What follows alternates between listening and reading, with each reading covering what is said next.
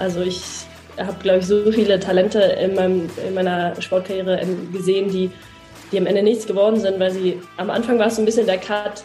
Ich bin hockeymäßig richtig gut, aber Athletik fehlte, so, ne? Und dann laufen alle weg.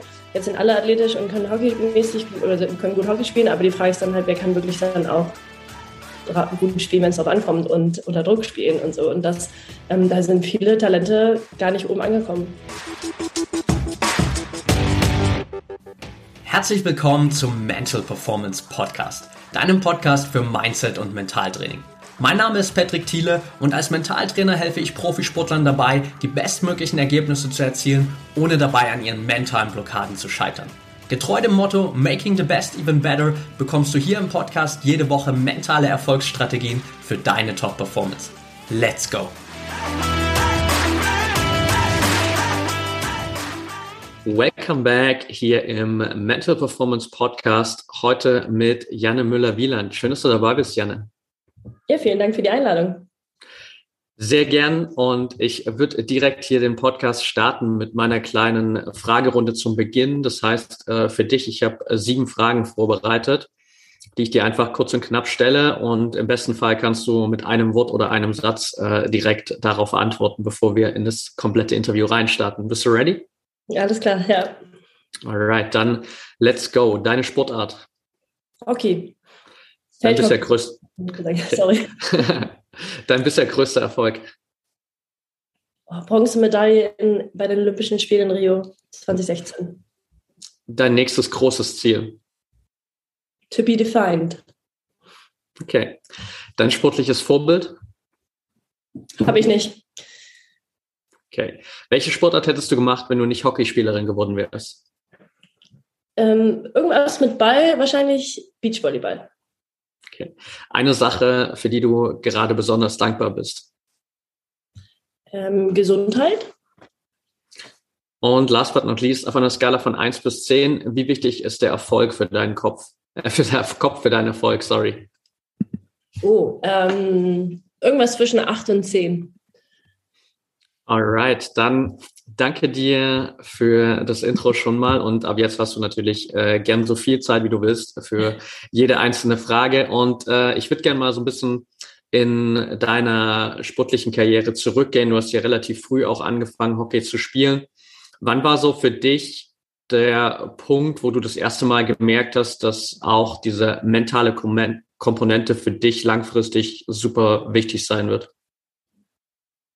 Ja, das ist eine gute Frage. Ich glaube, ich habe zum Glück das lange nicht so bewusst als Thema gehabt oder wahrgenommen, weil ich wahrscheinlich unbewusst schon ähm, teilweise ganz gut aufgestellt war, im Kopf aufgestellt war. Ähm, aber es wird natürlich, ja, je, je, höher du kommst und je mehr du Richtung Nationalmannschaft und dann auch A-Kader, also sozusagen die, die Damen-Nationalmannschaft kommst, desto enger wird es und desto höher ist der Druck und ähm, desto mehr musst du auch wirklich Performance under Pressure liefern. Und da wird es bestimmt ähm, ja, immer wichtiger. Aber auch da habe ich irgendwie einfach mein Ding gemacht und habe Glück gehabt, dass das funktioniert hat. Ähm, rückblickend merke ich jetzt natürlich, dass das relativ entscheidende Momente waren, wo ich, wie gesagt, in, in Anführungsstrichen Glück hatte, ähm, das so im Kopf so klar zu kriegen und klar zu meistern. Aber ja, ist, ich finde das Thema total spannend und auch jetzt bin ich ein großer Befürworter dafür, da, da möglichst früh mit anzufangen, das Thema ja, einfach auszusprechen, zu thematisieren und auch dran zu arbeiten, weil man da so viel rausholen kann. Also ich habe, glaube ich, so viele Talente in, meinem, in meiner Sportkarriere gesehen, die, die am Ende nichts geworden sind, weil sie am Anfang war es so ein bisschen der Cut. Ich bin hockeymäßig richtig gut, aber Athletik fehlte, so, ne? Und dann laufen alle weg. Jetzt sind alle athletisch und können hockeymäßig oder können gut Hockey spielen, aber die Frage ist dann halt, wer kann wirklich dann auch gut spielen, wenn es darauf ankommt und unter Druck spielen und so. Und das, ähm, da sind viele Talente gar nicht oben angekommen. So, und am Ende sitzt dann die Nationalmannschaft gar nicht immer unbedingt die besten Hockeyspieler, also hockeyspezifisch Hockeyspieler, sondern die, die eben das Rundumpaket ähm, am besten abdecken. Super spannende Analyse auf jeden Fall. Und ich glaube, das lässt sich wahrscheinlich auch auf ganz viele andere Sportarten transferieren. Du hast gerade bei dir gesagt, dass du so ein bisschen irgendwie von Grund auf schon da vielleicht ein anderes Mindset, wenn wir es mal so nennen wollen, hattest. Wo kam das bei dir her, beziehungsweise was würdest du sagen, waren so die ausschlaggebenden Faktoren, die dir da geholfen haben, wirklich auch relativ entspannt äh, umzugehen damit? Ja, ich, ich glaube, und das ist, wie gesagt, müsste ich nochmal in Kindheitspsychologie reingehen. Es ist bestimmt ein, ähm, ein großer Teil, wie ich aufgewachsen bin, ähm, von allein schon wieder einer Familie mit Erfolgen, Misserfolgen umgeht. Also wirst du irgendwie die ganze Zeit hochgelobt und wenn es dann nicht läuft, dann hängt der Haussegen schief zu Hause oder ist irgendwie eigentlich alles erstmal egal. Hauptsache du machst und Hauptsache du erfährst und ne, gehst durch alles irgendwie durch. Ähm, dann habe ich einen großen Bruder, den ich angehimmelt habe, immer noch anhimmeln natürlich, aber gerade als kleine Schwester natürlich immer hinterhergedackelt bin und dadurch aber auch eigentlich nie eine Chance hatte zu gewinnen als kleines Mädchen, weil er natürlich größer, schneller, stärker, besser in allem war. Ähm, und dadurch aber relativ früh gelernt habe, dass man trotzdem weitermachen kann und dass man einfach schnell wieder aufsteht und ähm, ja, versucht, ein bisschen besser zu werden, immer ein kleines Stückchen näher ranzukommen, statt immer nach diesen, diese große Enttäuschung zu haben, weil, oh, warum bin ich nicht Erster geworden, war es für mich einfach, ja, wahrscheinlich diese Resilienz äh, relativ früh klar, dass, dass die Sachen nicht immer so laufen werden, wie ich sie gerne hätte, ähm, beziehungsweise wahrscheinlich relativ selten in dem Alter, in, in dem Zusammenhang. Ähm, und dann im Hockey, das haben wir ja genau mit sechs angefangen und das ist auch ja am Anfang spielst du das ja einfach nur, weil du Spaß dran hast und mit deinen Mädels Hockey spielen willst und dem Ball hinterherläufst. Ähm, und da gibt es natürlich auch immer trotzdem dann irgendwie in dem Alter den, das große Highlight, die Hamburger Meisterschaft oder in die erste Mannschaft zu kommen. Also diese kleinen Sachen, die natürlich für dich in dem Moment ganz, ganz groß sind. Ähm, das hat aber meistens geklappt und dann, glaube ich, habe ich war es vielleicht auch gar nicht so ganz hilfreich, dass wir gar nicht immer so gut waren als Mannschaft. Also ich bin durch die Jugend ähm, hochgekommen in meiner Mannschaft und wir waren auch ganz gut in manchen Jahrgängen und haben auch mal äh, die Zwischenrunden zur deutschen Meisterschaften erreicht und auch mal deutsche Meisterschaften, aber haben jetzt nicht irgendwie jedes Jahr den Titel gewonnen oder Vize oder immer im Finale gestanden, sondern für uns war das ein Riesending, wenn es mal geklappt hat. Ähm, und dadurch war natürlich auch immer die Erwartungshaltung so, alles, was wir erreichen, ist super gut, anstatt, aber wenn ihr nicht deutscher Meister wird dieses Jahr, dann das geht ja gar nicht. So, ne? Deswegen war es irgendwie immer so relativ optimistische sowieso Outlook on Life. Ähm, und bin auch, als ich in den A-Kader gekommen bin, also in die Damennationalmannschaft, ähm, waren, wir, waren wir noch, ich überlege gerade, ob wir dann noch in der zweiten Liga waren. Also ich bin in die da ersten Damen hochgekommen in meinem Club und wir waren in der zweiten Liga und haben gegen den Abstieg aus der zweiten Liga in die dritte Liga gespielt. Also das war so unser größte Challenge. Ähm, deswegen war für mich alles andere, was ab da erreicht wurde, halt super. Ne? Also es ist eine, so ein bisschen Erwartungsmanagement. Ähm, ja, und deswegen war ich habe halt Glück gehabt, dass ich einfach immer sehr viel Spaß dran hatte und das auch immer meine intrinsische Motivation war. Ich will Spaß dran haben, ich will auf dem höchsten Niveau Hockey spielen, auf dem ich spielen kann. Ähm, und dadurch konnte ich den Weg, glaube ich, ganz, ganz positiv gestalten, statt das irgendwie ganz verkrampft anzugehen und, und verbissen. Okay, sehr cool. Jetzt hast du gerade schon so dieses Thema Spaß, Freude so ein bisschen natürlich angesprochen, so dass weshalb, glaube ich, natürlich irgendwie primär erstmal jeder irgendwann mit seiner Sportart begonnen hat, bei den meisten zumindest. Und bei vielen geht es vielleicht trotzdem so ein bisschen im Laufe gerade der Leistungssportkarriere äh, so ein bisschen verloren. Also ich habe in der Vergangenheit mit ganz vielen irgendwie Athleten, Athletinnen gesprochen, die meinten so in dem Moment, wo sie wirklich so dann so ein bisschen auf die ja, öffentliche Bühne getreten sind und da wirklich so im äh, Scheinwerferlicht standen, ist dann ganz oft so ein bisschen diese Leichtigkeit verloren gegangen. Gab es bei dir auch mal eine Phase in der Karriere, wo du das Gefühl hattest, dass so dieser Spaß ein bisschen abhanden gekommen ist? Ähm, also im Großen und Ganzen nicht. Ich glaube, wenn es gekommen wäre, dann hätte ich aufgehört, weil das, das kannst du dann nicht durchhalten. Also das Pensum, was wir da fahren und dann kombiniert mit noch irgendwie versuchen zu studieren oder zu arbeiten, das kannst du eigentlich nicht machen, wenn es nicht wirklich deine Leidenschaft ist für beides. Ähm, aber natürlich gibt es da ziemlich viele Teile, die auch nicht so viel Spaß machen, die aber dazugehören, ähm, um eben dann am Ende da anzukommen, wo es richtig Spaß macht. Und das ist dann auf der Weltbühne spielen und um die Welt reisen und gegen die besten Teams spielen und diese ganzen großen Turniere mitnehmen. Und dafür, und das, solange man versteht, dass man eben dafür ein bisschen Arbeit reinlegen muss, dann sind auch diese Einheiten, die, die keinen Spaß bringen und die ziemlich nervig sind oder auch mal wehtun und ne, es regnet und dir ist kalt und der ganze Körper tut dir weh und du überlegst manchmal, warum, warum mache ich das eigentlich? Ähm, die, die zieht man dann auch ganz gut durch, weil man eben weiß, wofür. Ne? Also diese Zielsetzung und der klare Purpose hilft natürlich enorm. Aber ja, es ist nicht alles nur, nicht alles nur Spaß, aber es, am Ende zahlt sich eigentlich immer ähm, aus. Insofern äh, über die Jahre lernt man damit ganz gut umzugehen. Okay. Was würdest du sagen, war so bei dir wirklich der, der tiefer liegende Purpose so? Warum hast du Hockey gespielt oder spielst Hockey? Ja, ich, wie gesagt, ich habe einfach, einfach Spaß dran gehabt. Ähm, Und ich habe immer dieses und auch immer, auch jetzt noch nach 300 Länderspielen und viel zu vielen Jahren auf dem Buckel, immer so dieses, diesen Ehrgeiz, irgendwie so noch ein Prozent rauszukitzeln. Und da, es gibt halt immer was. Und gerade in einem, in Hockey ist halt ein Spielsportart. Das heißt, es gibt nicht das perfekte Spiel und vor allem kannst du das perfekte Spiel nicht x-mal wiederholen. Das ist nicht meine Kür, die ich auswendig lerne und dann performe ich die einfach so und es liegt nur in meiner Hand, sondern du hast ja so viele Variablen mit Gegenspielern, Schiedsrichtern, Wetter. Ne, selbst meine eigenen Mitspieler kann ich nicht komplett kontrollieren. Es ist immer irgendwas Neues und es ist kein Moment und kein Spiel so wie das andere. Und das finde ich total spannend, immer wieder diese neue Challenge, jedes Mal wieder aufs Neue. Wie kriegt man jetzt wieder das Beste aus mir selber raus, aber auch aus der Mannschaft raus? Und ich glaube, das hat mich auch lange noch dabei gehalten, dass ich eben dann auch in, die, in der Kapitänsrolle oder in der Leadership-Rolle ähm, auch Spaß dran habe, zu gucken, wie kriegen wir das Beste aus uns allen raus und nicht nur aus mir selber. Und dann hätte ich wahrscheinlich auch schon ein bisschen früher aufgehört. Ähm, ja, und das finde ich, das finde ich total schön zu sehen, wie man Potenzial entwickeln kann, Potenzial entfalten kann und dann am Ende ja, ja zum, zum Erfolg führen kann.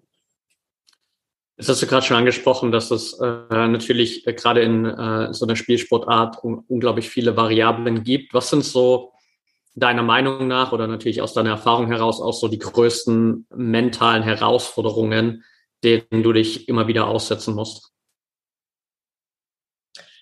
Ja, ich glaube, das ist wahrscheinlich die größte Herausforderung, dass du nicht, es ist nicht vorhersehbar. Du weißt nicht, was auf dich zukommt. Du musst super, also resilient sein in dem Moment. Du musst sozusagen sofort, ähm, yeah, we have to bounce back, sofort.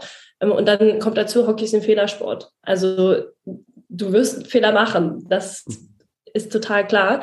Aber damit umzugehen und damit innerhalb eines Spiels total schnell darauf reagieren zu können und sozusagen neue Entscheidungen zu treffen ähm, und zu versuchen, nicht die gleichen Fehler wieder zu machen, ist halt spannend. Weil wir haben nicht Zeit, wir können nicht das ganze Spiel abwarten und danach besprechen, ach ja, übrigens ist ja das ganze Spiel schiefgelaufen, sondern du musst möglichst schnell dich immer wieder neu anpassen. Also diese Anpassungsfähigkeit ähm, finde ich, finde ich total spannend. Und ja, ich glaube, das ist die, die Challenge, dass du so viele Komponenten hast, die du versuchen musst, so doll du es kontrollieren kannst, control the controllables, ist im Ruderboot vielleicht leichter als im, auf dem Hockeyplatz mit 22 durch die Gegend wuselnden Menschen und zwei Schiedsrichtern, die halt auch manchmal völlig wild durch die Gegend pfeifen. Ähm, aber trotzdem kannst du relativ versuchen, viel zu steuern und das, ähm, das ist, glaube ich, jedes Mal wieder die, die neue Challenge, wie man, wie man da ans Ziel kommt. Wie schaffst du da genauso diesen, diesen Switch, also wirklich dann den Fehler wahrzunehmen und den dann aber auch wieder loszulassen und dass ich, äh, dich dann wieder schnell auf diese Situation anzupassen, weil das natürlich letztendlich, wie du gerade schon gesagt hast, so auch entscheidend ist, dass du nicht noch äh, dem Fehler von vor fünf Minuten hinterher traust, sondern wirklich bei dem bist, was äh, jetzt eigentlich gerade passiert. Ja, da, da hilft sicherlich meine Rationalität, die ich sehr, sehr ausgeprägt habe, ähm, enorm. Weil für mich ist es relativ simpel. Du machst einen Fehler und natürlich ist das nervig, dass du einen Fehler machst, weil dein Anspruch ist natürlich ein anderer. Ist aber jetzt passiert. Kann ich kann ich es jetzt noch ändern im Nachhinein? Kann ich nicht. Ähm, warum ist der Fehler passiert? Das ist mal für mich noch spannend. Warum, also sozusagen nur, ich gucke den Fehler nur an, um zu verstehen, warum ist es passiert, um dadurch zu vermeiden, dass es wieder passiert. Nicht, um nochmal zu merken, wie blöd das von mir war, sondern wirklich nur handlungsorientiert. Was kann ich das nächste Mal besser machen? Alles klar. Kann ich es ändern im Nachhinein? Nein. Was kann ich jetzt machen? Ähm, ja, das Beste ist einfach, einfach weiterzumachen und nicht drüber nachzudenken und das äh, so gut du kannst ähm, weiterzuspielen. Ähm, das klingt, das klingt jetzt total simpel, ne? Aber es ist in dem Moment natürlich mit den Emotionen und dann auch noch unter, du bist völlig übersäuert und fertig und du ärgerst dich, aber am Ende, wenn du auch, wenn, wenn du so Spiele guckst und jemand macht einen Fehler, und dann ärgert sich jemand und bleibt stehen und macht ein Riesendrama draus. Das ist halt auch von außen einfach so viel uncooler, als die, die einfach sie umdrehen, weitermachen, zurückbückeln und irgendwie so tun, als wäre nichts gewesen. Und das ist natürlich in, in dem Sinne auch für die Mannschaft das einzig Dienliche. Ne? Das, das bringt halt denen nichts. Also schlimm genug, dass ich einen Fehler mache, wenn ich mich dann selber auch noch aus dem Spiel rausnehme, weil ich da irgendwie meine, meinen Diva-Gelüste ausleben muss, hm. ähm, macht es eigentlich noch doppelt schlimm. So, und, in, und das, wie gesagt, aber das ist bei mir alles sehr unbewusst ähm, immer schon gewesen und angeblich habe ich auch nach außen so eine ganz, ganz ruhige Ausstrahlung, egal wie groß der Fehler gerade war. So, auch wenn ich natürlich innerlich denke, so, boah, Müller-Wieland, ne? reiß dich mal zusammen. Aber nach außen wirkt so, whatever. Und das hilft natürlich extrem, weil alle anderen dann auch denken, ja, okay, ist ja jetzt ja nicht so schlimm gewesen, machen wir einfach weiter. Ähm, Gerade dann auch noch als Innenverteidigung bist du natürlich auch so in einer so zentralen Position auf dem Platz. Ähm, und wenn du dann noch Kapitän oder in der Führungsrolle bist, dann, dann noch mehr. Ähm, wir hatten mal eine Psychologin kurz dabei, die hat unsere Spiele analysiert von außen und meinte dann, dass ich immer, wenn was passiert ist, ähm, so mir kurz an die Nase so gefasst habe. Mhm. So, das war alles. Und das war anscheinend dann so mein Moment, so zack, und damit war es abgehakt, weggewischt, mhm. weiter geht's. So, das war mir bis dahin, bis sie es gesagt hat, auch gar nicht bewusst, dass ich das mhm. mache. Inzwischen mache ich noch nicht mehr, mehr das. Ähm, aber wir haben jetzt viel auch daran gearbeitet, auch in der Mannschaft, dass, dass jeder für sich so seine, seine Safety-Box erarbeitet, also sein Zeichen, sein, äh, was auch immer, Tool, mhm. um sich wieder zurückzuholen in, in die ja, Realität und auf das Wesentliche zu konzentrieren, weil, wie gesagt, jetzt hinterher ja Mann bringt niemandem was. So. Und ähm, manchmal bedarf es halt irgendwie ein kleines nur gegen den Schläger hauen oder bei mir gegen die Nase tippsten und ähm, das bringt dich wieder zurück. Wie gesagt, auch dieses Verständnis von Anfang an, Hockey ist ein Fehlersport. Also du wirst auf jeden Fall einen Fehler machen, hilft auch schon, weil dann, wenn ich nicht reingehe und denke, das wird das perfekte Spiel, ich werde keine Fehler machen, dann ist die Enttäuschung auch nicht so groß, wenn dann natürlich was passiert. Definitiv, aber ich glaube, dass gerade der Ansatz natürlich super wertvoll ist, erstmal grundsätzlich da mit dem Mindset reinzugehen, zu wissen, okay, ich werde auf jeden Fall Fehler machen, so, und das ist auch okay, weil die anderen machen auch alle Fehler, das gehört halt einfach zu dem Prozess dazu. Und dann eben, glaube ich, auch super spannend, was du gerade angesprochen hast, so jedem die Möglichkeit zu geben, so ein bisschen seine eigenen Mechanismen zu finden, damit der Fehler halt schnell wieder gehen darf und vor allem auch so das Selbstvertrauen nicht drunter leidet, weil sonst kommst du natürlich auch schnell in einen äh, Abwärtsstrudel, wo ein Fehler immer wieder dazu führt, dass dein Selbstvertrauen sinkt und bei der nächsten Aktion denkst du wieder, scheiße, was ist, wenn ich jetzt wieder einen Fehler mache, ähm, was natürlich auch persönlich, aber natürlich auch fürs Team am Ende nicht wirklich förderlich ist. Ja, total. Das ist genau, also die Fehler machen ist überhaupt nicht schlimm. Die Frage ist halt, wie du darauf, wie du darauf reagierst. Und auch wenn gerade wenn neue Mädels in die Mannschaft kommen, sage ich immer, mir ist es egal, wie viele Fehler ihr macht. Hauptsache, ihr macht nicht den gleichen Fehler zehnmal und Hauptsache, ihr arbeitet einfach zurück und ne, macht weiter und lasst euch nicht beirren. Weil diese Abwärtsspirale ist total gefährlich, gerade wenn es dann wirklich um was geht und oder man vielleicht auch noch jünger ist oder sich da den Druck auferlegt und dann, before you know it, ähm, hast du nur noch Scheiße am Schläger. Ähm, gleichzeitig gibt es aber auch Spiele, wo man das ganze Spiel niemand, jemanden nicht sieht oder die nur, also jeden Ball verstoppt, Ball drauftritt und am Ende schließen sie aber das entscheidende Tor. Und das zu wissen, wie gesagt, auch ich kann trotzdem noch performen auch wenn der Start nicht gut war, ähm, hilft natürlich. Definitiv. Jetzt hast du gerade schon angesprochen, dass ihr auch da innerhalb des Teams mal mit einer Psychologin zusammengearbeitet habt, ähm, die dir so ein bisschen auch deinen Mechanismus dann offengelegt hat. Hast du im Laufe der Zeit auch für dich gerade so an diesen mentalen Faktoren immer wieder auch mal gesondert gearbeitet oder ist das für dich eher was, was sich so durch das regelmäßige Training und die Wettkampfherausforderungen slash Belastung so einfach mitergeben hat? Ich glaube, bei mir, genau, bei mir war es wahrscheinlich eher wirklich Learning by Experiencing. Mhm. Also wirklich durch dieses immer wieder diesen Situationen ausgesetzt sein und sozusagen dadurch ähm, unbewusst ganz, ganz viel zu lernen. Ich habe, natürlich haben wir viel mit, mit Psychologen gearbeitet, mal, mal besseren, mal schlechteren. Jetzt zuletzt oder die aktuelle ist, ist extrem gut Annette Zigeti, die auch mit ähm, Laura Ludwig und Kira Weikenhorst 2016 in Rio Gold gewonnen hat. Die hat jetzt auch die, die Damen-Nationalmannschaft, also Hockey-Damen-Nationalmannschaft betreut. Und das ist, glaube ich, das erste Mal, wo ich das Gefühl habe, dass das jetzt, das macht richtig einen Unterschied und das ist richtig gute Arbeit. Ähm, weil gerade in so Teams, dann hast du halt einen Psychologen, der kommt ähm, und dann machst du meistens Zielsetzungen, was auch wichtig ist, aber wenn mal, mal eben jemand vorbeikommt für so eine Session und du setzt dir mal, mal eben ein Ziel, ist, bringt ja eigentlich nur so halb viel und dann ist es äh, natürlich immer die Frage, wie kommen wir da hin? Naja, nicht mit dem Fahrstuhl, sondern mit der Treppe. Okay, auch tausendmal gehört, super, aber was heißt das wirklich? Ne? Und mhm. gerade in Teams musst du eigentlich viel, viel mehr Zeit damit verbringen, jeden Einzelnen zu, zu verstehen und zu analysieren, wie können, wie können wir dich zur Bestleistung herausholen. Weil wir sind am Ende eine Mannschaft, aber eigentlich sind wir 18 Individuen mit komplett mhm. anderen Erfahrungen, Hintergründen und und Charakterzügen. Und darauf einzugehen, ist ähm, ja, durch das eigentlich das Spannende, weil du da eben diese ganzen Prozente rausholst, um dann auch als Team zu performen. Ähm, aber auch da mein, waren meine Sessions eigentlich eher, eher aufs Team auch bezogen, mhm. vielleicht, oder auf dann vielleicht ähm, Player-Coach-Relationship, jetzt gar nicht so doll auf mich selber, weil ich, wie gesagt, aber auch Glück hatte, dass ich halt jedes Jahr keine Ahnung, ich habe drei Länderspiele gemacht und je, das, jeder Länderspiel lernst du was Neues dazu. Ne? Du hast halt das meiste jetzt inzwischen auch schon mal, mal gesehen und miterlebt. Und trotzdem ist es jedes Mal wieder aufregend und spannend. Ne? Also es ist ja trotzdem, dass man nicht komplett da ist, aber ähm, ich glaube, das hat mir am meisten gebracht.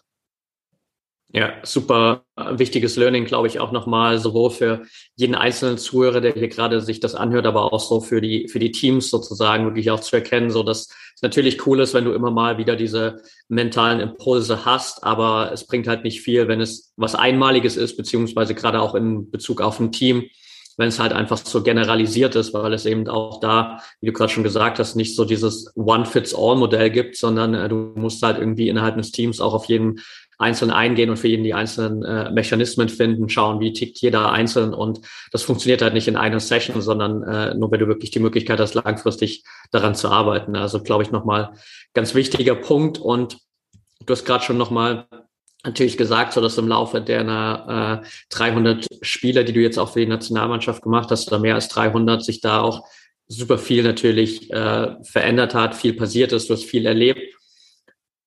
Wie hast du dich so als Spielerin verändert von Spiel 1 zu Spiel 300? also Spiel 1, oh, erstmal war ich Spiel 1 noch Mittelsturm, inzwischen bin ich in Verteidigung. Also es, da hat sich schon mal relativ viel verändert. Aber abgesehen davon naja, das, man eigentlich ist klassisch, dass die, die Spieler, die neu reinkommen, sind am Anfang total unbedarft und machen einfach und haben irgendwie noch so diese Energie und, und laufen drauf los. Und es war jetzt nicht mein Spiel eins, aber ähm, Peking 2008 Olympischen Spiele waren meine, meine ersten Olympischen Spiele und mein erstes großes Turnier mit der Mannschaft auch. Und da habe ich auch anscheinend ganz gut gespielt. Ich muss mir die Spiele jetzt nochmal angucken, weil ich es wirklich nicht erinnern kann. Aber ich wurde danach auch in diese Weltauswahl nominiert und, und Deutschlands Hockeyspielerin des Jahres und so. Also es muss, muss ganz okay gewesen sein. Aber auch, wie gesagt, gar nicht wahrgenommen, weil ich einfach Bock drauf hatte. Und ich habe einfach mein Ding gemacht und, ne, und whatever und äh, einfach drauf los. So unbedarft. Ähm, ich hatte auch Glück, dass ich aber niemanden in den anderen Mannschaften kannte, weil es auch kein Social Media in dem Sinne noch nicht gab und ich noch nicht wusste, oh, das ist die coole von Holland und das ist die gute. Na, es war einfach so, klar, ein bisschen hören sagen, aber ich wusste gar nicht, für mich sahen die alle gleich aus. Ich wusste jetzt gar nicht, wer wer ist. Dadurch bin ich dann halt auch auf die, die besten Verteidiger drauf zugerannt und habe mein Ding gemacht und bin vorbeigekommen, weil ich gar nicht groß drüber nachgedacht habe.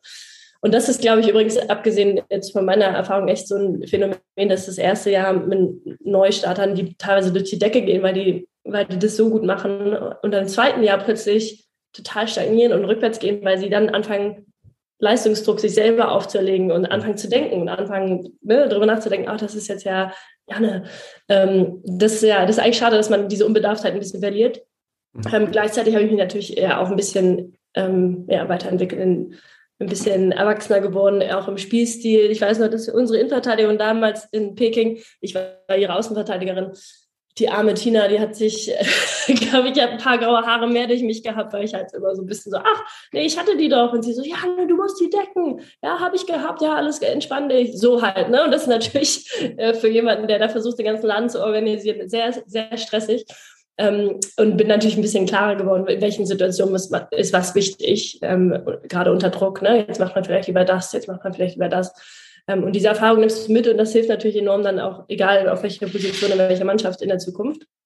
Ähm, und dann natürlich kommt dazu dann, je älter du wirst und je besser du wirst, ähm, ich bin ich halt in diese Führungsrollen reingekommen. Und in meinem Verein war ich da schon relativ früh, aber dann auch in der Nationalmannschaft die Verantwortung zu übernehmen, ist auch nochmal was anderes, als wenn du gefühlt nur deinen dein Teil machst und ein bisschen drumherum, ist natürlich was anderes, wenn du wirklich alle Stricke in der Hand hast und versuchst, da den ganzen, ähm, ja, den ganzen Tross anzuleiten. Also ja, ich würde sagen, eine, große Veränderung. Ich würde mir manchmal wünschen, dass ich auch heute noch mehr offensiv spielen darf, aber inzwischen habe ich mir jetzt so die Defense im Griff als, als in meinem ersten Spiel. Okay, jetzt äh, ist natürlich so dieses Thema, was wir jetzt irgendwie schon zweimal angesprochen haben, so Performance under Pressure, für jeden Leistungssportler am Ende ein Riesenthema. Wie gehst du für dich damit um, beziehungsweise was sind vielleicht auch so mit deiner Erfahrung die Dinge, die für dich am besten funktioniert haben oder am besten funktionieren, um da trotzdem, trotz des Drucks, gerade jetzt auch, keine Ahnung, bei Olympischen Spielen beispielsweise, die Leistung am Ende abrufen zu können? Ja, das ist natürlich immer so diese, ähm, den magischen Saft, den alle gerne hätten. Ne? Das ist auch, und klingt auch immer so easy, wenn man drüber redet. Ähm, aber am Ende, also das, der erste große Punkt ist wieder genauso wie ich weiß, ich werde Fehler machen, ist der andere Punkt, es ist auch bei Olympia immer noch ein Kunstrasen mit 11 gegen 11. Es ist immer noch mein Schläger, immer noch ein Ball. Also eigentlich hat sich an sich nichts geändert. Ich kann immer noch alle Techniken. Es hat sich nichts geändert. Das Einzige, was dazukommt, sind plötzlich Leute draußen rum, ähm, Kameras, die es nach überall hin übertragen und der Name des Turniers ungefähr. Ähm, aber eigentlich, wenn man es mal runterbricht, ist alles wie vorher. Und wenn du, wenn du das sozusagen so sehen kannst, dann ähm, gibt es dir natürlich auch mehr, Selbstvertrauen und du bist mehr so in deinem Business as usual drin, was, was, dir, was dir natürlich extrem hilft. Ähm, gleichzeitig ist aber zu wissen, dass das ein großes Turnier auch ja nochmal ein super Motivationsschub kann, aber für andere auch genauso dieser, dieser hemmende Faktor sein. Für mich war das eigentlich immer eher so ein, ja, Motivation. Ich war eigentlich, glaube ich, immer, je wichtiger es wird, desto besser wurde ich eigentlich, weil jetzt in so einem Trainingslager, zwei Wochen Training, habe ich gut trainiert, aber wär, da wäre ich jetzt nie an Bestleistung reingekommen, weil es für mich auch immer so dieses war, es muss um was gehen und worum geht's und jetzt geht's richtig los. Ne? Und, ähm, genau, aber das, das ist so die, die Ausgangsvoraussetzung und dann, um in der Lage sein, auch in dem Moment zu performen. Ich habe immer diese, diese Gleichung Performance equals Potential minus Interferences. Also Performance ist gleich dein Potenzial ab minus alle, alle Störungen, die dazwischen kommen können. So, und da, das heißt, man muss sich sozusagen um diese Störungen kümmern. Was, was, was sind die Interferences, die dazwischen kommen können? Und das kann, wie gesagt, sein Wetter, so was, was du nicht beeinflussen kannst. Ähm, deswegen gehen Teams ja früh auch in, in die gleichen Klimazonen, wo man das große Turnier hat, um sozusagen das zu, ähm, zu üben. Wie ist das bei 80 Grad, äh, 80 Prozent Luftfeuchtigkeit? Wie ist es bei 40 Grad in Argentinien? Ähm, das kann der Schiedsrichter sein, wie, ich, wie gehe ich damit um, wenn der Schiri jetzt irgendwie für mich total ungerechte Entscheidung fällt. Also das kann man ja auch viel vorher in, in anderen Spielen, die nicht so wichtig sind, für sich immer dran arbeiten und thematisieren.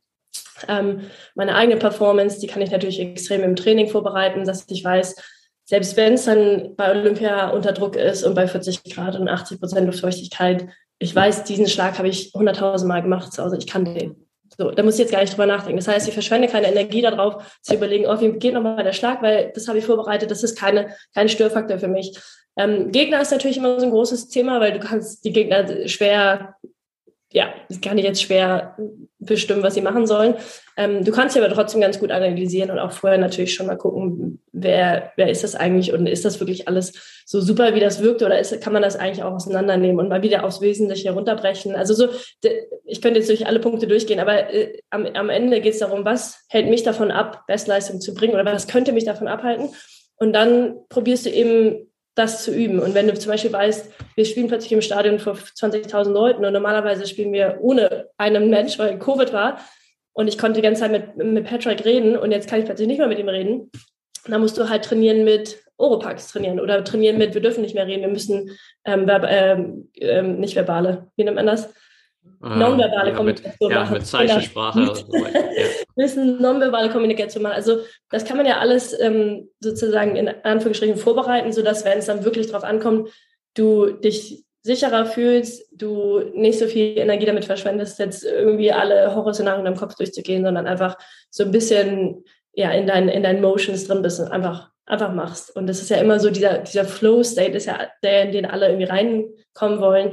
Und meistens, wenn du das Spiel ganz gut startest und jeder, ne, jeder hat mal den Ball berührt und jeder fühlt sich gut, dann, dann entwickelt sich das eh von ganz allein. Ja, mega gut. Kommt, glaube ich, auch wieder so ein bisschen zurück zu dem, was du vorhin schon gesagt hast, so Control the Controllables. Einfach zu schauen, okay, was kann ich denn überhaupt beeinflussen, auch bei so einem, bei so einem Spiel. Ähm, aber auch, glaube ich, ganz wichtig eben zu schauen, was ist halt noch gleich. Und äh, ich glaube, gerade bei so einem großen Turnier, wenn man vielleicht auch das erste Mal da ist, kann es, glaube ich, nochmal durchaus wertvoll sein, sich das wirklich bewusst zu machen, so, okay, von dem, was ich prinzipiell mache, äh, unterscheidet sich das in keinster Weise zu dem, was ich immer mache, sondern äh, da hängen halt irgendwo diese fünf Ringe rum und dann sind vielleicht ein paar Kameras aufgestellt, ein paar Leute mehr, aber von dem, was ich primär zu tun habe, ähm, ist es dasselbe wie immer. Das ist, glaube ich, ein sehr wertvoller Tipp auch für alle. Ja, und es gibt auch, es gibt, wird auch Sachen geben, wo du weißt, die kann ich nicht kontrollieren und die werden Störfaktor sein, aber dann eben zu wissen, der ist so und den kann ich nicht umgehen, den muss ich akzeptieren in dem Moment, ist auch gut. Ne? Aber das ist so dieses, sich, glaube ich, einfach schon vorher mal hineinversetzen und alles, alles durchzugehen, was da eigentlich auf einen zukommt. Okay, lass uns da mal noch mal so final eine Ebene kurz tiefer gehen, so ein bisschen quasi auf die unmittelbare Spielvorbereitung. So, wie gehst du so mit der Vorbereitung um? Vielleicht also am Abend vorher ist ja meistens für viele Athleten immer noch mal so ein kritischer Zeitpunkt, beziehungsweise dann so vielleicht auch in der letzten Stunde vor dem Spiel. Hast du für dich da im Laufe der Zeit so gewisse Rituale entwickelt, die du immer wieder nutzt, oder bist du einfach inzwischen durch die Erfahrung natürlich auch so gelassen, dass äh, dich das gar nicht mehr weiter aus der Ruhe bringt? Ähm, es ist bin auf jeden Fall gelassener als vielleicht jemand, der das dritte Spiel spielt.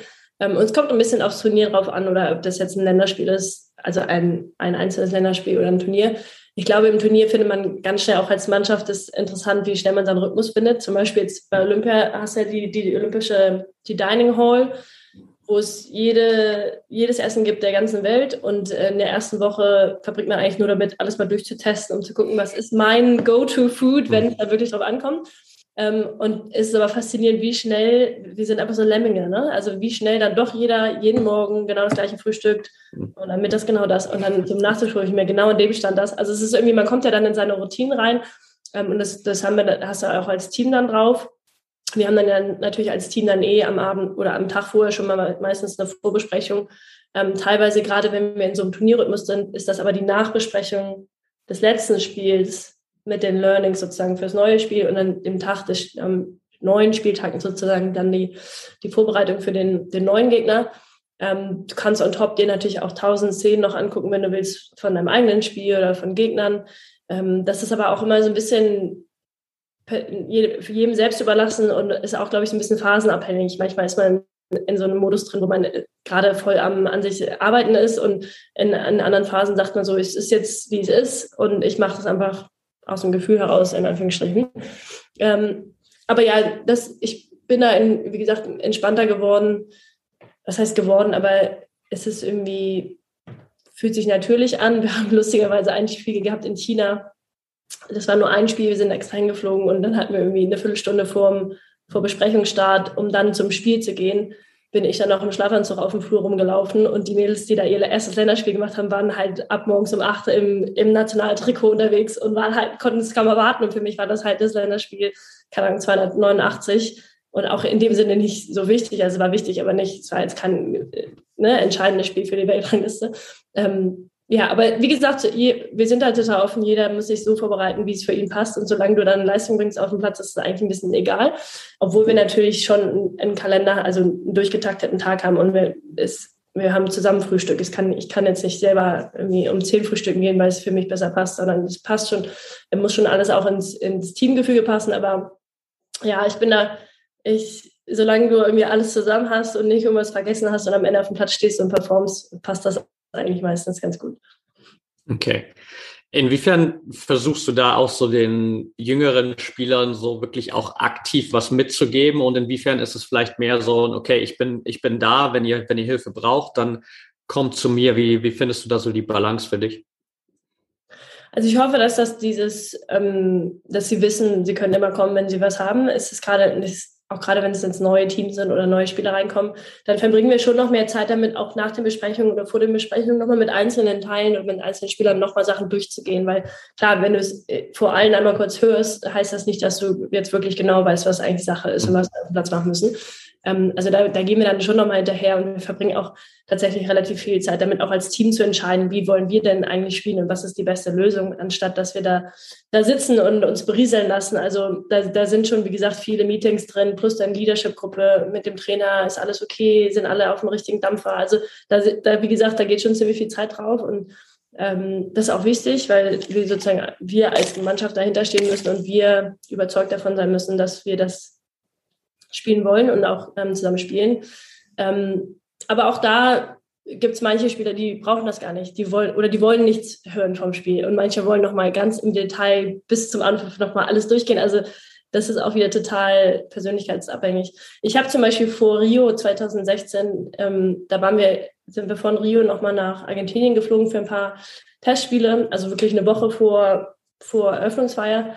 Und da habe ich plötzlich dann gedacht, ich muss jetzt nochmal alles auswendig lernen per Video und meinte dann zu unserem Bundestrainer und dann, er hat mit um, die Szenen geguckt und dann habe ich meinte ich so, ich brauche nicht vor jedem Spiel will ich jetzt alle Szenen von allen Stürmern sehen und genau wissen, welcher Stürmer was man wie macht und und er meinte nur so, meinte netterweise natürlich so, ja, klar machen wir, weil er dachte in dem Moment, wenn Janne das braucht, dann braucht sie das. Dachte also ich aber eigentlich schon so, hm, eigentlich ist das nicht Jannes Ding. Es war für mich wahrscheinlich nochmal so ein letzter Panikmoment oder ne, so Control Controllables. Am Ende war ich während des ganzen Turniers nicht einmal da und habe mir eine Szene von einem anderen Stürmer angeguckt. Nicht einmal. Äh, und er meinte dann auch danach so, dass es ähm, mit mir zum Beispiel ganz lustig ist, weil ich, ähm, man, man gibt mir alle Zutaten oder ich habe alle Zutaten, aber wie ich die Suppe am Ende koche, mache ich irgendwie komplett alleine. Und das ist nicht der, der, der Weg im Rezept, sondern irgendwie anders, aber es kommt am Ende was Leckeres bei raus. So. Ähm, deswegen, aber plötzlich dachte ich kurz, ich muss nach dem Rezept gehen und ich muss jetzt alles auswendig lernen. Aber das wäre für mich ist gar nicht mein Style. Und deswegen ähm, hat's auch, habe ich intuitiv im Turnier auch gar nicht, nicht einmal drüber nachgedacht, weil ich im Turnier drin war und mich gut gefühlt habe und einfach mein Ding gemacht habe. Aber ja, wie gesagt, da, da ist jeder anders. Ja, wahrscheinlich bringt es dich natürlich dann auch zu sehr vielleicht in einen State, wo du einfach sehr verkopft bist, vielleicht auch im Zweikampf so gegen die Stürmerin letztendlich, so zumindest in meiner Wahrnehmung, wenn du halt vorher äh, tausend Tapes davon gesehen hast, ähm, wie die sich verhält in verschiedenen Situationen und so weiter und dann denkst, okay, genau das wird sie jetzt wahrscheinlich machen und dann macht sie was anderes, dann bist du vielleicht so festgefahren in deinem einstudierten Modell, dass du intuitiv gar nicht dann so schnell reagieren kannst, oder?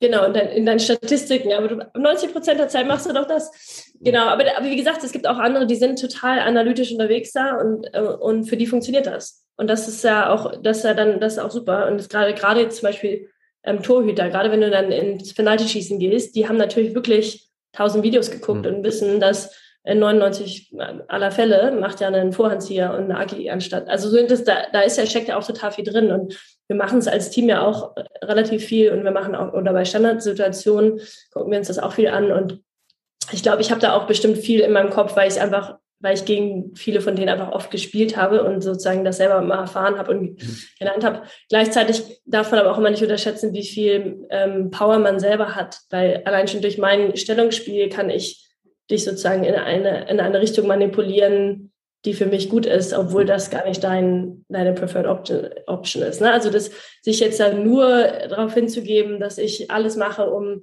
mich deinem Spielziel anzupassen und möglichst dann erfolgreich zu sein, ist natürlich auch nicht das Wahre. Aber ähm, zu wissen, was auf einen zukommt, hilft manchmal natürlich trotzdem schon. Definitiv.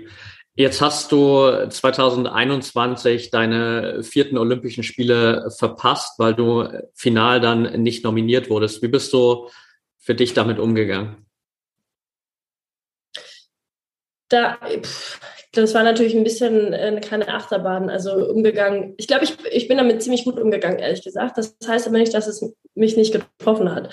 Ähm, aber ich habe, ich komme gleich dazu, ähm, wie ich damit umgegangen bin. Aber ja, die, de, wenn, du, wenn du überlegst, dass du, für uns ist ja Olympia alle vier Jahre, damit durch Covid waren es dann fünf Jahre und ähm, ich habe da ziemlich viel investiert die letzten fünf Jahre und nicht nur für mich als Spielerin, sondern eben auch in, in dieser Führungsfunktion und für die Mannschaft und wie viel Sachen da hinter den Kulissen noch dazukommen mit organisieren, machen, weiter darüber nachdenken. Das ist halt wirklich so mehr als nur mein Sportler-Herzenprojekt gewesen. Ähm, insofern war das natürlich eine riesen, riesen Enttäuschung. Gleichzeitig war das ganze Jahr aber schon ein bisschen verkorkst, weil ich, dadurch, dass ich in England wohne, konnte ich dann teilweise nicht zu Trainingslagern kommen. Dann wegen Covid, also wirklich saß beim PCR-Test am Tag vor dem Abflug und kriegte die Nachricht, die äh, Reisegenehmigung, die Ausnahmegenehmigung für Athleten wurde weggenommen. Du kannst übrigens nicht kommen. Oder wenn du kommst, musst du fünf Tage in Quarantäne. Das Camp ist aber nur sechs Tage lang. Also das waren schon alles so, das war, fühlte sich schon alles nicht so rund an. Er konnte nicht nach Argentinien fliegen, weil es auf der roten Liste war in der UK. Also so irgendwie, boah, irgendwie schon so das ganze Jahr ein bisschen blöd gewesen. Trotzdem hatte ich natürlich gehofft, dass es dann am Ende, ähm, dass wir es trotzdem irgendwie zusammen alle machen. ist dann, ist dann nicht so geworden. Ähm, und gleichzeitig habe ich dadurch, dass ähm, wir ein Kind bekommen haben letztes Jahr, hatte ich natürlich erstmal super Ablenkung mhm. ähm, und auch was, was ich sonst komplett verpasst hätte. Also sonst wäre ich eigentlich den Sommer drei Monate gefühlt unterwegs gewesen und dadurch habe ich die ersten drei Monate mit meinem Sohn verbracht, die ich ja sonst per FaceTime wahrscheinlich mehr oder weniger mitbekommen hätte. Also auch was, ähm, was völlig okay war, ähm, sozusagen in dem Sinne. Äh, trotzdem hätte ich natürlich gerne Olympia gespielt und äh, gleichzeitig ist es aber wieder das, genauso wie ein Fehler auf dem Platz, kann ich das jetzt ändern? Hm. Nein, Also er wird das nicht rückgängig machen. Und es gab wirklich Leute auch im Umfeld, auch im nahen Umfeld, und ähm, die teilweise meinten, kann man das nicht nochmal ändern? Wo ich denke, meinte so, kann man, kann man nicht, weil erstens, selbst wenn man es ändern könnte, du, musst ja jemand anders wieder rausschmeißen. Das ist ja nicht so, dass wir haben jetzt einen neuen Platz, sondern jemand muss raus. Ähm, und dadurch, dass ich es nicht ändern konnte, also ich habe immer das Motto, if you can't change it, get on with it. Und ich konnte es nicht ändern. Insofern ähm, war für mich die Frage, wie mache ich jetzt das Beste draus? Und das ist dann eigentlich immer genau die Sachen machen, die man sonst nämlich nicht machen kann, wenn man Athlet ist, wie zum Beispiel jetzt Zeit mit meiner Familie verbringen oder ähm, Reisen war natürlich leider limitiert durch Covid, sonst wäre man sofort irgendwo hinge hingefahren, hätte was Cooles gemacht und einfach das normale Leben leben, wo man einfach Schokolade essen kann und Wein trinkt und ähm, kann am lange wach bleibt. Also so diese ganzen Sachen, die auf die wir sonst immer verzichten müssen und ähm, zu Hochzeiten fahren. Also alles, was man immer absagt. Das war sozusagen, habe ich ganz bewusst alles genossen, ähm, was, wie, was ich die letzten 15 oder wahrscheinlich viel länger Jahre ähm, ja, aufgegeben habe. Und dadurch war es irgendwie ein cooles Jahr. Und wenn ich dann Silvester 2021 zurückgeguckt habe, dachte ich auch irgendwie, war es ein cooles Jahr. Obwohl es natürlich der, die größte Enttäuschung meines Lebens mittendrin war. Und ich nenne das immer mal eine meiner größten Fuck-Ups war. Ähm, aber trotzdem fand ich das Jahr irgendwie schön, weil ich es irgendwie positiv sehe. Ich habe natürlich auch Glück, dass wir, dass ich erstens dreimal dabei war und wir auch eine Medaille gewonnen haben letztes Mal und ähm, also jetzt dann vorletztes Mal und dadurch jetzt ist irgendwie das erlebt habe. Und trotzdem konnte ich gleichzeitig dadurch, als ich dann Tokio gesehen habe im Fernsehen, konnte ich es natürlich viel besser nachvollziehen. Und es war dann, wäre ich dann doch so gerne da gewesen. Ne? Aber es ist, ähm, ja, es, mein größtes, was mir am meisten wehgetan hat, war, glaube ich, dass ich nicht mit meiner Mannschaft das machen durfte, weil das meine, mein Baby war und meine Mädels. Ähm, und ich da, wie gesagt, da, das mehr als nur eine Mitspielerin gesehen habe, sondern eher, ja, wie es meine Mannschaft. Und es hat sich ein bisschen angefühlt wie so eine schlechte Scheidung, wo man, ich konnte ja noch nicht mal Tschüss sagen. Ne? Wir haben ja einen Anruf bekommen. Also ich habe noch nicht mal beim, beim Trainingslager dann, keine Ahnung, viel Glück gewünscht und Ciao gesagt, sondern äh, alle wurden angerufen und man reist einfach nicht an zum nächsten Trainingslager. Äh, genau, so schlechte Scheidung und man darf die Kinder nicht mehr sehen. So hat sich das angefühlt. aber ich habe sie natürlich trotzdem immer mal gesehen und ähm, ja, habe es auch alles verfolgt und habe den Mails auch die Daumen gedrückt. Aber ja, hab, hat leider, konnten leider auch nicht ihr Potenzial ausspielen komplett. Alright, jetzt hast du auch in den letzten Jahren neben dem Hockeyfeld sozusagen auch auf dem unternehmerischen Feld ja so ein bisschen äh, deine ersten Schritte gemacht, vor allem auch mit Unthink Today. Was nimmst du so aus dem Hockey, gerade so auf dieser Mindset-Ebene, mit für dich auch ins Business? Das ist immer so eine simple Frage und es gibt so viele Antworten zu. Ist, ähm, weil, oder beziehungsweise die einfache Antwort ist fast alles. Ähm, und du, du, man ist echt überrascht, weil ich habe ja, bevor ich, also ich finde die Startup-Szene super und habe da auch viel Zeit drin verbracht, aber ich habe zwischendurch auch immer wieder Corporate-Stationen gemacht, weil ich dachte, es ist auch mal spannend zu sehen.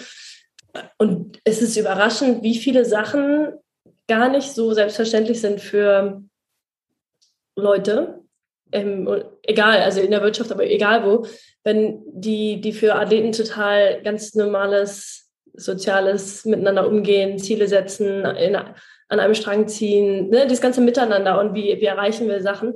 Ähm, das ist für ganz viele Leute gar nicht so selbstverständlich und das ist, finde ich, immer wieder augenöffnend. Ne? Das heißt, ja, da nimmt man natürlich extrem viel mit, dieses leistungsorientierte, aber nicht leistungs für mich orientierte, sondern leistungs für uns orientierte, gerade weil ich aus dem Teamsport komme. Ähm, wie kommen wir ans Ziel? Was ist der Weg dahin? Wie gehen wir mit Fehlern um? Oh Gott, Fehlerkultur in der Wirtschaft. Wow. Also da könnte ich eigentlich jeden Tag einen Vortrag halten und alle.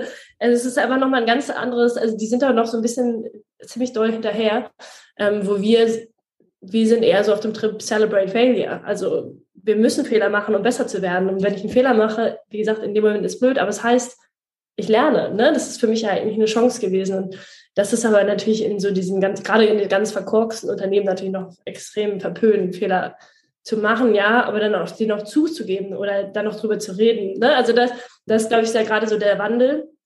Und das finde ich total spannend, das immer wieder damit reinzubringen, dass, dass Leute das darüber reden, zu teilen. Also wir machen immer mit Unthink, machen wir Fuck-Up Fridays, wo es nur darum geht und jeder erzählt nur einen Fuck-up. Es wird keiner erzählen, wie cool er ist, sondern jeder wird nur erzählen, wie, wie doll er auf die Schnauze geflogen ist. Ähm, weil dadurch nicht nur du besser wirst, sondern auch alle anderen, die auch von deiner Story lernen. Also das ist ja auch, wie gesagt, man lernt ja auch zusammen.